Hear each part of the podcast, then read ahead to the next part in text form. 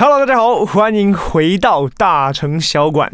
上周呢，我们有讲到芥菜这种植物，它的营养价值以及它的种子可以磨成的芥末。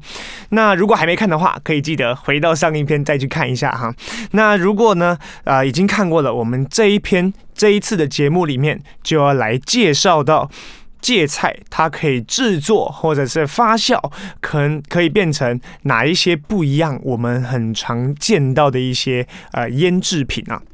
那过去的农村生活非常的困苦嘛，每个人都非常勤俭刻苦，尤其是生活在丘陵地区的客家人啊，我本身也是哈嘎宁啊。为了保存食物的时候，会利用腌制的方法，把吃不完的这些芥菜呢，呃，把它腌制起来。那因为这个制作方式或保存方式的差异，就制作出了酸菜、福菜、梅干菜。各式各样不一样的菜，甚至连榨菜肉丝里的榨菜也都是用我们芥菜来制作的。那刚刚讲到的一种一种菜呢，我们就来分别说吧。首先第一个要说到酸菜，酸菜又称作咸菜，在客家话里面就叫做咸菜啊。那这个咸菜呢，是客家料理中非常重要的食材，最常吃的就我外婆也常做，就是用这酸菜呢啊、切细，当然要先洗过，不然非常的咸，非常的酸。啊，切碎以后呢，加一点点的肉末，一点点的姜，一点点的冰糖。一点点的酱油，稍微提一点香，哇！光这样子的一个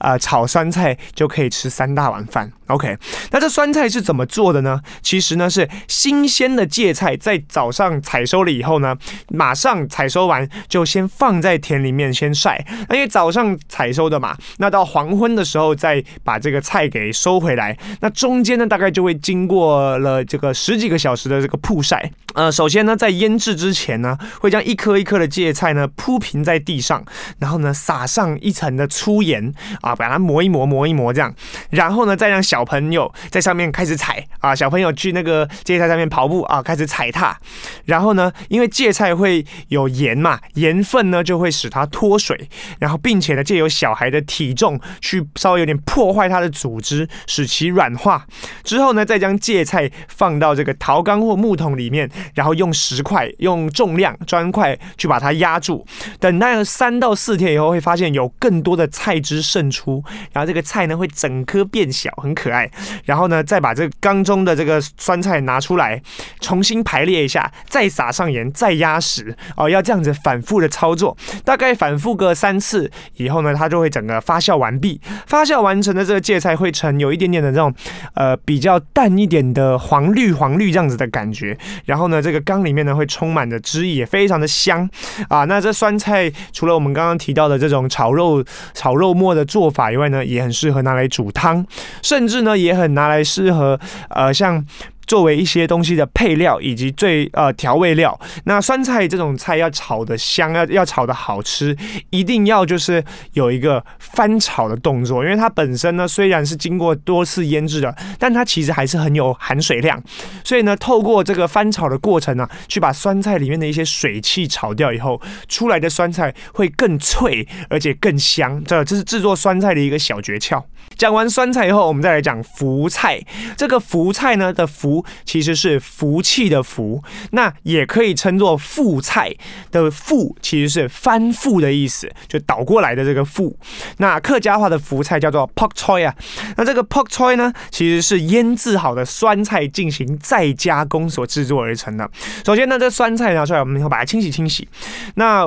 呃，放在稻草上面，那稻草有那种吸水的这样的效果嘛，让它水分更干。然后把它的这个比较菜口的地方先割成四片，因为太厚的地方呢晒不干，所以要先把它切开。然后经过两天的曝晒啊，你看我们刚刚说酸菜大概只晒了十个小时，这个福菜要先晒两天。两天以后呢，再放到这个缸里面或放到桶里面去做踩踏，然后用石头压紧做发酵，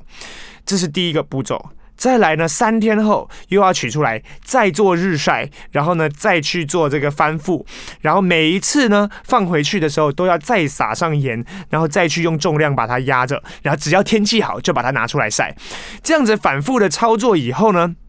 就可以把它再去做一个最后的腌制。最后的腌制这步骤非常的重要，要将酸菜或者说这时候已经是加工到一半的这个酸腐菜中间的这样的一个菜，把它放入这个瓮里面或塑胶桶里面，放进去以后呢，一定要注意这时候不能碰到水，不然会坏掉啊。放到桶里面后，把它密封封紧，然后把它整个罐子倒过来放。所以呢，上面会是空气，下面是你的福菜，这样。那这样子去酿造的这种技法，因为倒置了嘛，所以呢有翻覆的感觉，所以福菜才是这样子命名而来。那取其好听的谐音，所以福菜又叫做福菜。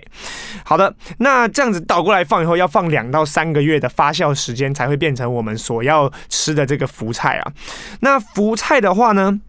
其实它的用法，我最常吃到的就是我外婆会拿福菜洗净以后呢，煮汤哦，这汤本身就会变得有一点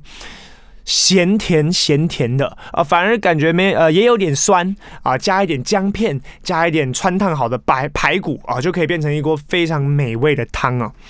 好，那最后呢，福菜又可以再经过加工变成梅干菜，梅干菜又叫做咸菜干，客家话叫做咸菜干，那就是咸菜干的意思。那其实呢，它就是把福菜呢，就经过不断的这个日晒以后，那水分完全的晒干，然后再把它卷成球状，就变成梅干菜。那梅干菜就呃很常见了啊，比如说我们的梅干肉丸、梅干扣肉都是非常常见的，它是酸酸甜甜的，有点像。酸梅的感觉，所以叫梅干菜。那非常的促进食欲，非常的开胃。那咸咸的呢，又可以很适合入菜。那在梅干菜制作的过程中呢，一定要用这个热水去把它泡开啊，再去做这个料理。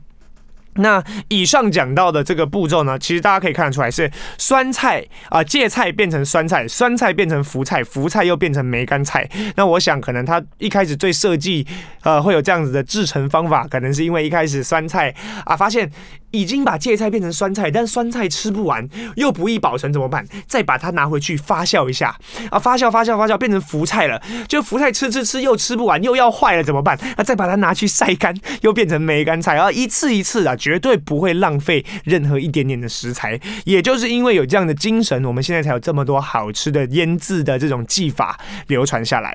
好了，讲完以上呢，芥菜做出来的这个腌制品以外，我们现在还要讲的是用。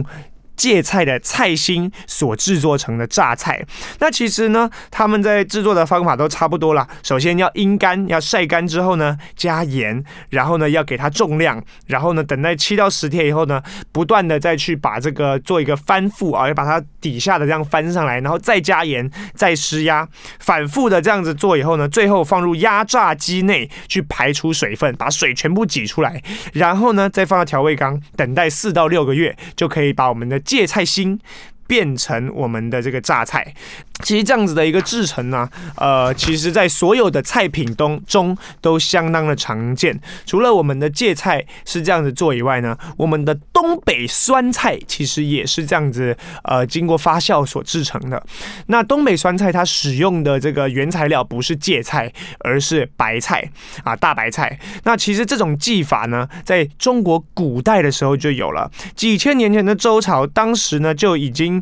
对这个蔬菜的保存非常的。讲究，因为如果你蔬菜不好好的腌制起来的话，就很难的保存。所以呢，他们呢就利用这种也是盐巴还有石缸啊石头这样子的重量，就盐巴加重量，就最重要的两个元素。然后呢，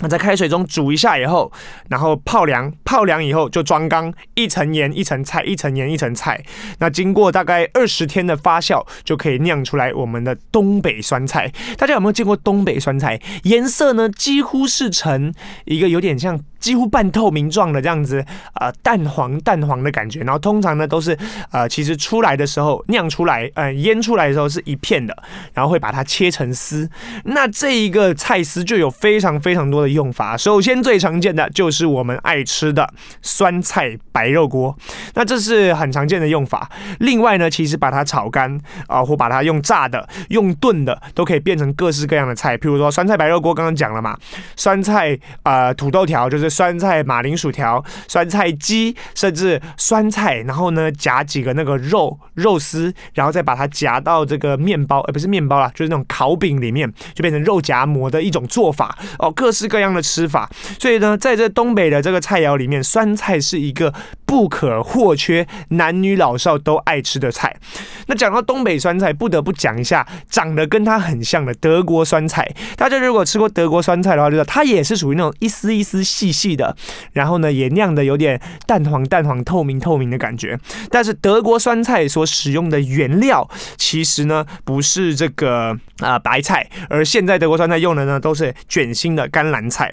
欧洲的酸菜的这种酿制酿造技术可以追溯到古罗马时候啊，那时候古罗马作家卡托啊就在作著作里面讲到说，其实呢用这个盐巴来腌白菜、萝卜就加以保存等等，所以很早以前就有腌制的方法。但是现在我我们吃到的这种德国酸菜，其实是十三世纪的时候蒙古人把中国的酸菜带到了欧洲，影响了日耳曼人制作酸菜的技术，所以才会为什么现在德国的酸菜长得跟中国的酸菜这么像啊？那酸菜呢，当时是水手或士兵补充身体维他命 C 的一个很重要的一个口粮，因为他们那个时候大航海时代一上船就是两三年，很多人会因为缺乏维生素 C 而坏血病，所以呢，英国冒险家詹姆斯库克就在一次上船的时候带了六十桶的酸菜啊，后来呢，他们的船员就再也没有得到坏血病，非常的神奇啊，也非常的健康。德国的酸菜跟东北酸菜的不同，我们刚才讲了，它的原材料是不一样的，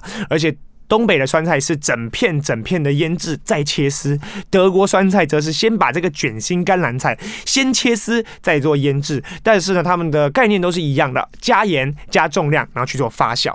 那最后最后我们来讲一下，为什么传统的腌菜啊做这些酸菜啊都要用脚去踩呢？那当然啦，我们这边比较科学的说法，是因为我们会用体重去在做踩踏的过程中呢，去稍微破坏掉这个菜的这个结构，甚至把它压得更为紧实，排出它一些梗里面的空气啊，甚至水分，破坏它的外表，以利这个我们的菜去做发酵，让糖跟盐更好的渗入。那我也听过说法，就是说我们脚的脚上呢有一些比较天然的一些菌，那这些菌呢也方便我们去做这个菜品的发小。但这个做法可能传统，说实话听起来有点没那么卫，